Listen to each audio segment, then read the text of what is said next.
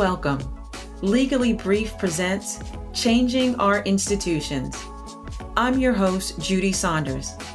I'm a lawyer who works with private and public companies, educational institutions, and sports organizations to identify root causes, confront historic failures, and boldly implement change to our institutions. This podcast is for corporate change agents, disruptors, and mindset mavericks who are committed to making our institutions work better for themselves and the next generation. I want to remind you that while I hope you enjoy every episode in the series that we're doing on changing our institutions, the content of this programming is not a substitute for speaking directly with an attorney who understands your unique circumstances. If you're looking for past episodes or information, please head on over to my website.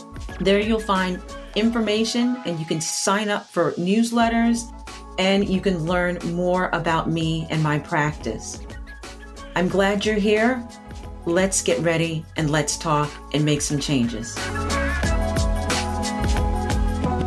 Hello and welcome back to another episode of Legally Brief. This episode is being recorded during the month of February, which is the time that our country celebrates African American History Month.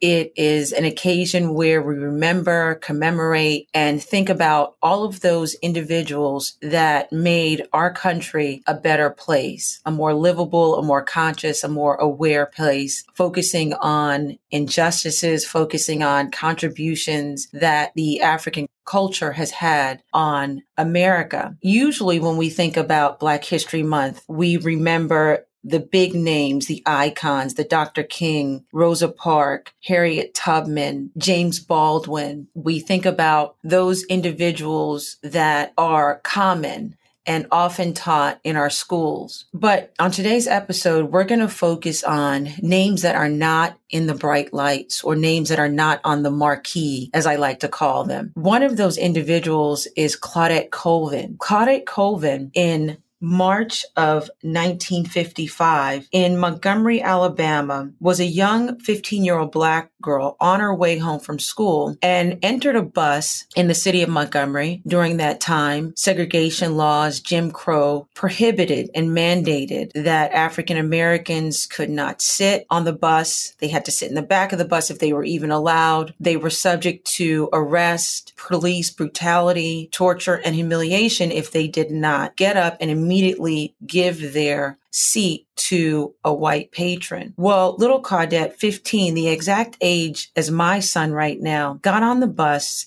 and refused to give up her seat to a white woman that had demanded that seat from her. Now, in doing that, Claudette knew of what she could face, but bravely stood her ground when the bus driver demanded that she give up her seat. The bus driver then called the police who dragged Claudette off of the bus and her she gives an account an account that was memorialized by NPR. Claudette remembers that time and I want to share a little bit from that interview. Claudette reported that the bus driver ordered her to get up and she said that she knew that she had paid her share fare and that she had a constitutional right to be in that seat. The two police officers handcuffed her. She said her books went flying off of her lap. It had happened that at the time that she was arrested, Claudette in her school, they were celebrating Negro History Month. Black History Month, the celebration began about in 1926. So this is happening, this arrest of Claudette is happening in 1955. And Claudette recalls that during her school celebration of what it was called at the time Negro History Month, they were studying Black leaders like Harriet Tubman, and they were also learning about the Underground Railroad and Sojourner Truth, who was a former slave who became an abolitionist and women's rights activists. In the class during that time, Claudette says they were also really studying about Jim Crow segregation laws and not being able to eat at a lunch counter. She also says that they were learning about how blacks and African Americans could not go into a clothing store, that if they wanted to try on a shoe, they would have to draw a diagram of their foot on a brown paper bag and take that to the store. She says that at the time, her mind was just full of Black history and the oppression that they went through. She says she told reporters to NPR that she felt as if Sojourner Truth was on one side pushing her down and Harriet Tubman was on the other side pushing her down and that she was not going to give up her seat on the bus that day. She was scared when the police officers pulled her off of the bus and she started to cry. And then she also started to say the Lord's Prayer. In a book that was written about Claudette, the author Phil Hoose went on to say that this act by Claudette Colvin was really monumental. And it wasn't until nine months after this 15 year old did that brave act that Rosa Parks, then the Rosa Parks that we celebrate and the act that she did, it wasn't until nine months after Claudette that Rosa Parks refused to give up her seat on the bus. But I want to circle back and talk a little bit about from that book, from Phil Hoose's book, Claudette gave this account of what happened to her on that day in March 1955. She said that the bus driver's tone was extremely angry and that when the police came, they started and they were shouting for her to get up, that one of the um, bus drivers referred to Claudette as a, you know, as a troublemaker and that she needed to get up. When the police officer grabbed her by her arm and pulled her out of a seat. She says that she felt she went limp because she knew not to fight back. They dragged her off the bus and one of the police officers kicked that 15 year old girl. She then says that it was her constitutional right. She said she never swore, never was disrespectful. The account goes on to say that the police officers put her in the back of the police car and shut the door. Claudette remembers that they then stood there for several moments and then ordered her to stick her hands out of the windows, at which time she was handcuffed. She says that the officer got into, one of them got into the back seat with her and that she then began to pray. During the ride to the, what she thought she was going to a juvenile facility, the officers, these grown men then began to ridicule her. Claudette says that they took turns guessing her bra size and referred to her as a nigger. And the next word, for any pe- people that are listening begins with a B. They cracked jokes about her body, about her body and her body type and her body parts. She was reciting the Lord's Prayer over and over in her head to try to push back the fear. She also began to think about how going to juvenile court at that time meant that she would end up being forced to pick cotton because that's the way that they punished juveniles and would be taken to a school far from her home in the country to do day labor. But Claudette goes on to say that instead they took her in another direction and she ended up going to what would have been the adult jail or penitentiary at that time, Atmore. The cops then began to call her a thing and call her a whore. She was called that repeatedly when she was taken into the police station by other police officers at the time. She was crying. She recalls continuing to be crying. Her mother got word of Claudette's arrest and also Claudette's pastor at the time, who was a Reverend Johnson. They worked it out so that the pastor, the Reverend, and her mother went to the jail and they saw Claudette. They were able to bail her out and she was taken home. She lived in a section of Montgomery at the time called King Hill. Claudette goes on to say that the neighbors, the family came around and they were, felt very proud and her spirits were uplifted by how they encouraged her and how they all gathered around her to protect her. Because at those times, standing up to the police and doing an act that Claudette had done could result in the domestic terrorist group, the KKK, coming to your house, terrorizing you, killing you, and killing your family. She feared being raped at the time, and she was very afraid. She went on to say that her father and members of the community, the King Hill community, sat up watching all night, rifle in hand, fully prepared for a confrontation with the KKK. There was a portion of the interview where Claudette talked about, and this is how I had found out. I had learned of this story several, several years ago, Claudette Colvin. And there was the discussion as to why wasn't Claudette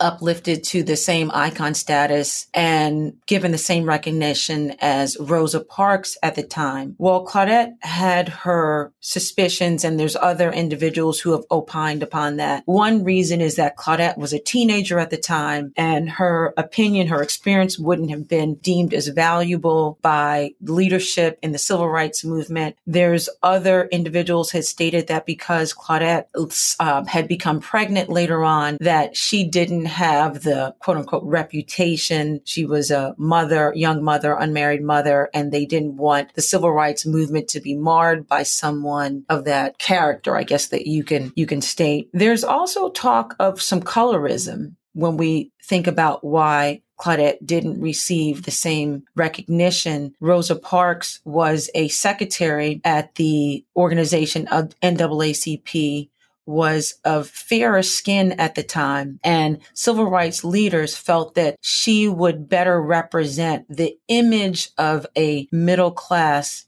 African American that they wanted to portray. Claudette now she is alive and well and living in New York City. And what I also thought was interesting about Claudette is that for years, she was subject to and charged with a crime. And it wasn't until decades later that a judge later vacated those charges. So she was, unfortunately, you know, lived into, you know, decades with this alleged, you know, crime charge hanging over her head. And that's the type of individual that is so important to what we are celebrating and what is important about African American. It's African American history. When I think about the, my boys and I, we've been doing different acts to try to raise awareness within our family and within our home about individuals who are really the foundation of American history.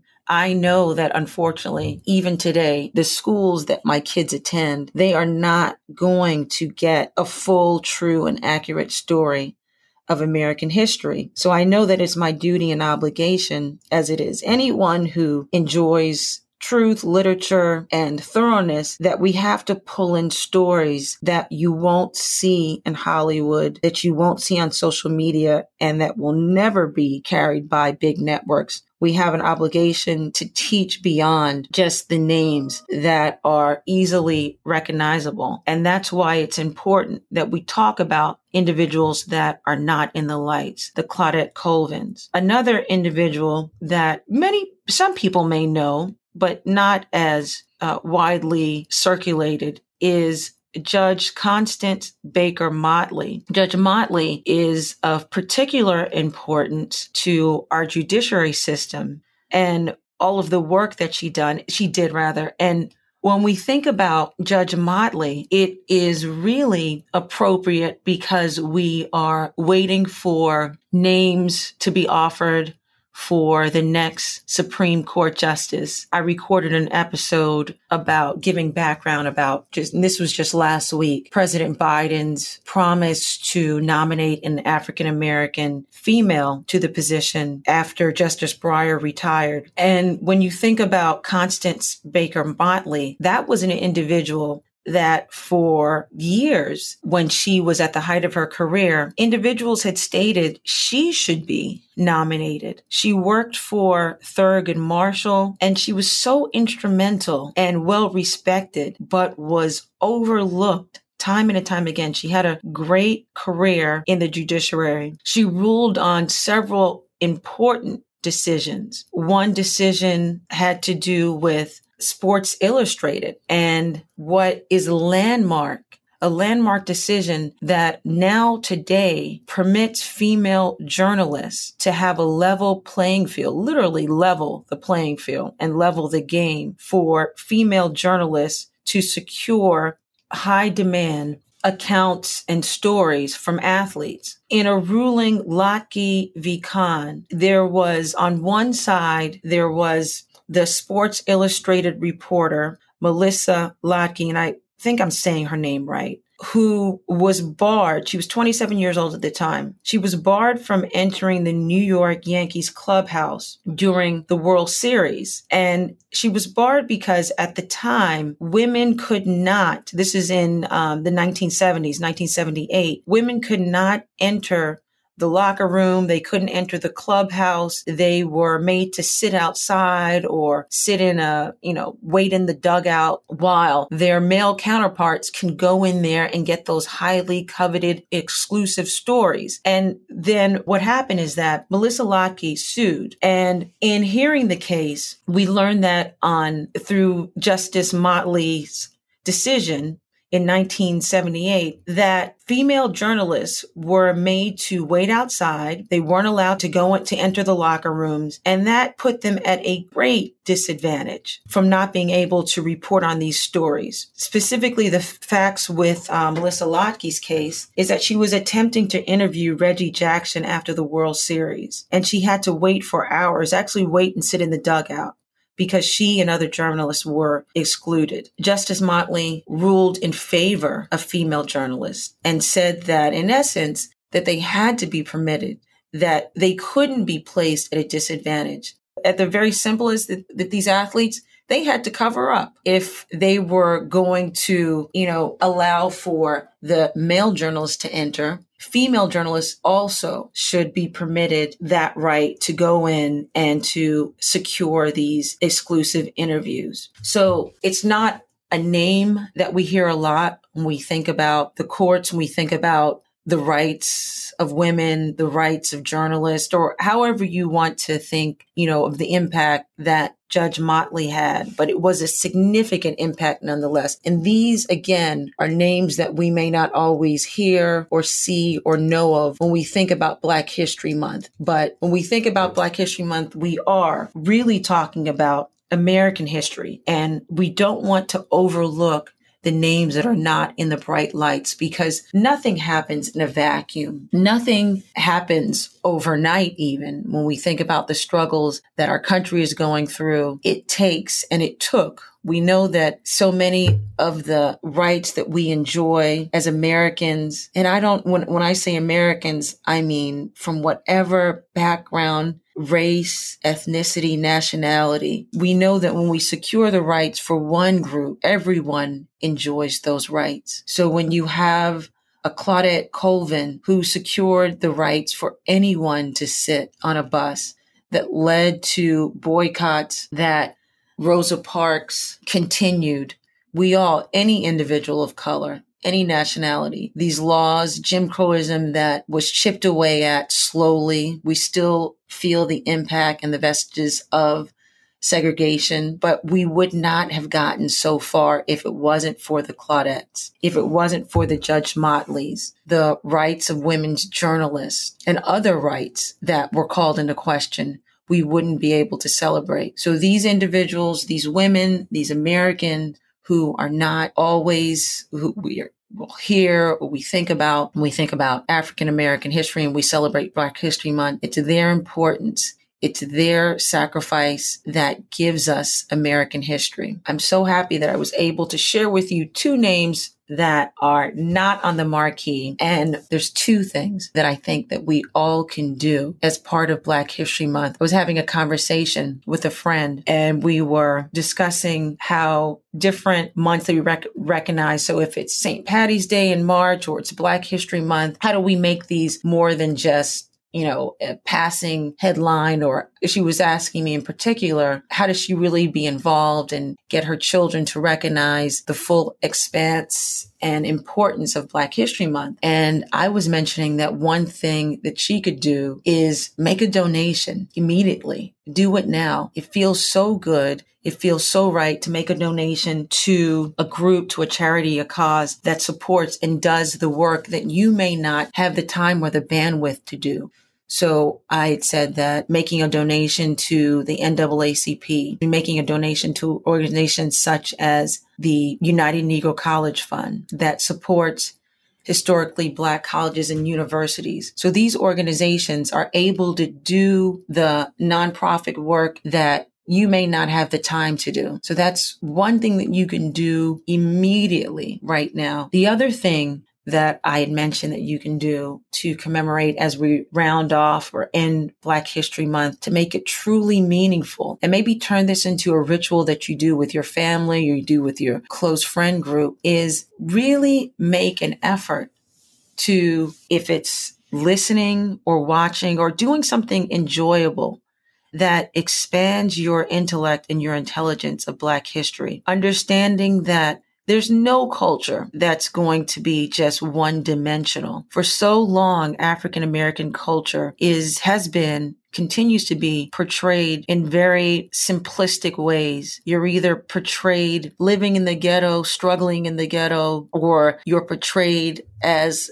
hard knock life and slavery with few, if any, joys, no complexity. So if you think about the movies and the characters, no complexity in the Hollywood characters. If you do a quick guide or preview of the different movies out there that portray white culture, you have a plethora of characters, whether they're love, it's drama, whether it's characters that deal with business or entrepreneurship or motherhood or life. There's just complexity and there's you fall in love with these characters. You can't really fall in love or identify with so many of the characters that we see portraying African Americans. They're either portrayed as being aggressive or being portrayed as sexually promiscuous or showing their body and as these it makes me think of the officers that Claudette Colvin said were calling her, you know, a whore and talking about her body. Well, that same sentiment in 1955 is portrayed in 2020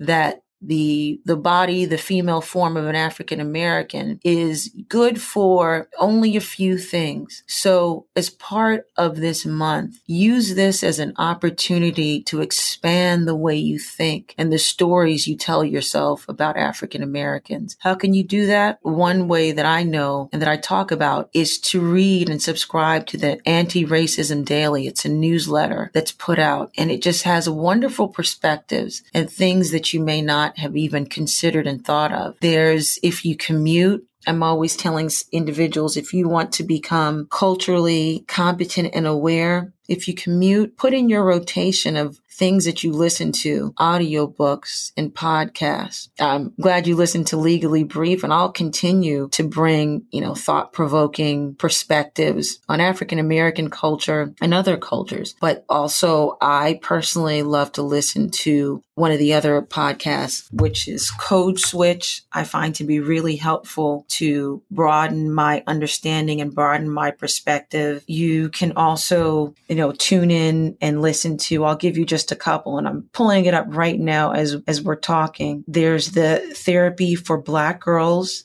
There's also, I'm looking at, which is funny. I love The Daily Show, but with Trevor Noah. That's also one that you can tune into and listen to. But there's just, there's so many ways to broaden our understanding of each other. And there's also, here's the last one, a recommendation called Black History for White People. These are some things that we can do so that we better understand each other, so that we see each other in different lights. And it's an active way to celebrate Black History Month. As always, thank you for listening. You can feel free to reach out to me directly on my Facebook page. I love to read your comments. And until next time, be well.